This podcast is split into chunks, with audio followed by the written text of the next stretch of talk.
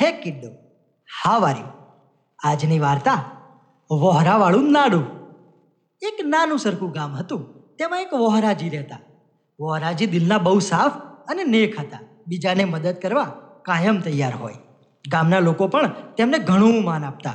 પણ ઘણી વખત પોતાના ભોળા સ્વભાવને કારણે એ એવા છબરડાવાળી બેસતા કે બધા હસી હસીને એ થાકી જાય.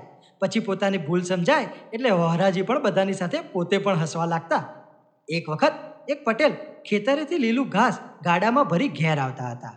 રસ્તામાં વહોરાજી મળ્યા. પટેલ કહે, અરે ચાચા, પગે ચાલતા શા માટે જાઓ છો? ગાડા ઉપર બેસી જાઓ. પણ રસ્તામાં ખાડા ટેકરા આવે છે, તેથી આંચકા લાગશે.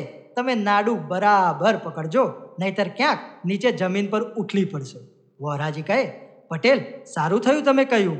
હું નાડું મજબૂત રીતે પકડી રાખીશ. છોડીશ જ નહીં.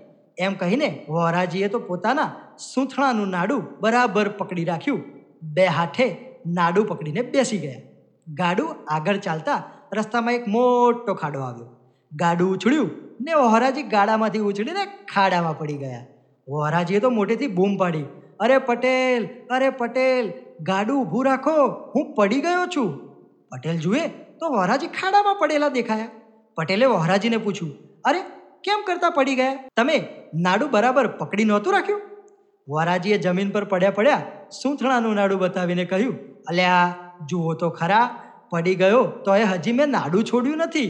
પટેલે ધ્યાનથી જોયું તો વહરાજીએ બે હાથે સૂંથણાનું નાડું પકડી રાખ્યું હતું. પટેલ તો હસી પડ્યા અને બોલ્યા, અરે ચાચા, તમે સૂંથણાનું નાડું પકડી બેઠા છો, પછી પડી જ જવાય ને? મેં તો તમને આ ઘાસ જે દોરડાથી બાંધ્યું છે, એ નાડું એટલે કે જાડું દોરડું પકડી રાખવા કહ્યું હતું. તમને ખબર પડી ન હતી તો બરાબર પૂછી લેવું હતું ને. સૂંથણાનું નાડું તે કંઈ પકડવાનું હોય? વારાજીને પોતાની ભૂલ સમજાઈ અને હસતા હસતા ફરી ખરું નાડું એટલે કે ઘાસ પરનું દોરડું પકડીને ગાડામાં બેસી ગયા. મિત્રો, મજા આવીને આવી જ બીજી વાર્તાઓ સાંભળવા માટે સ્ટે ટ્યુન બાય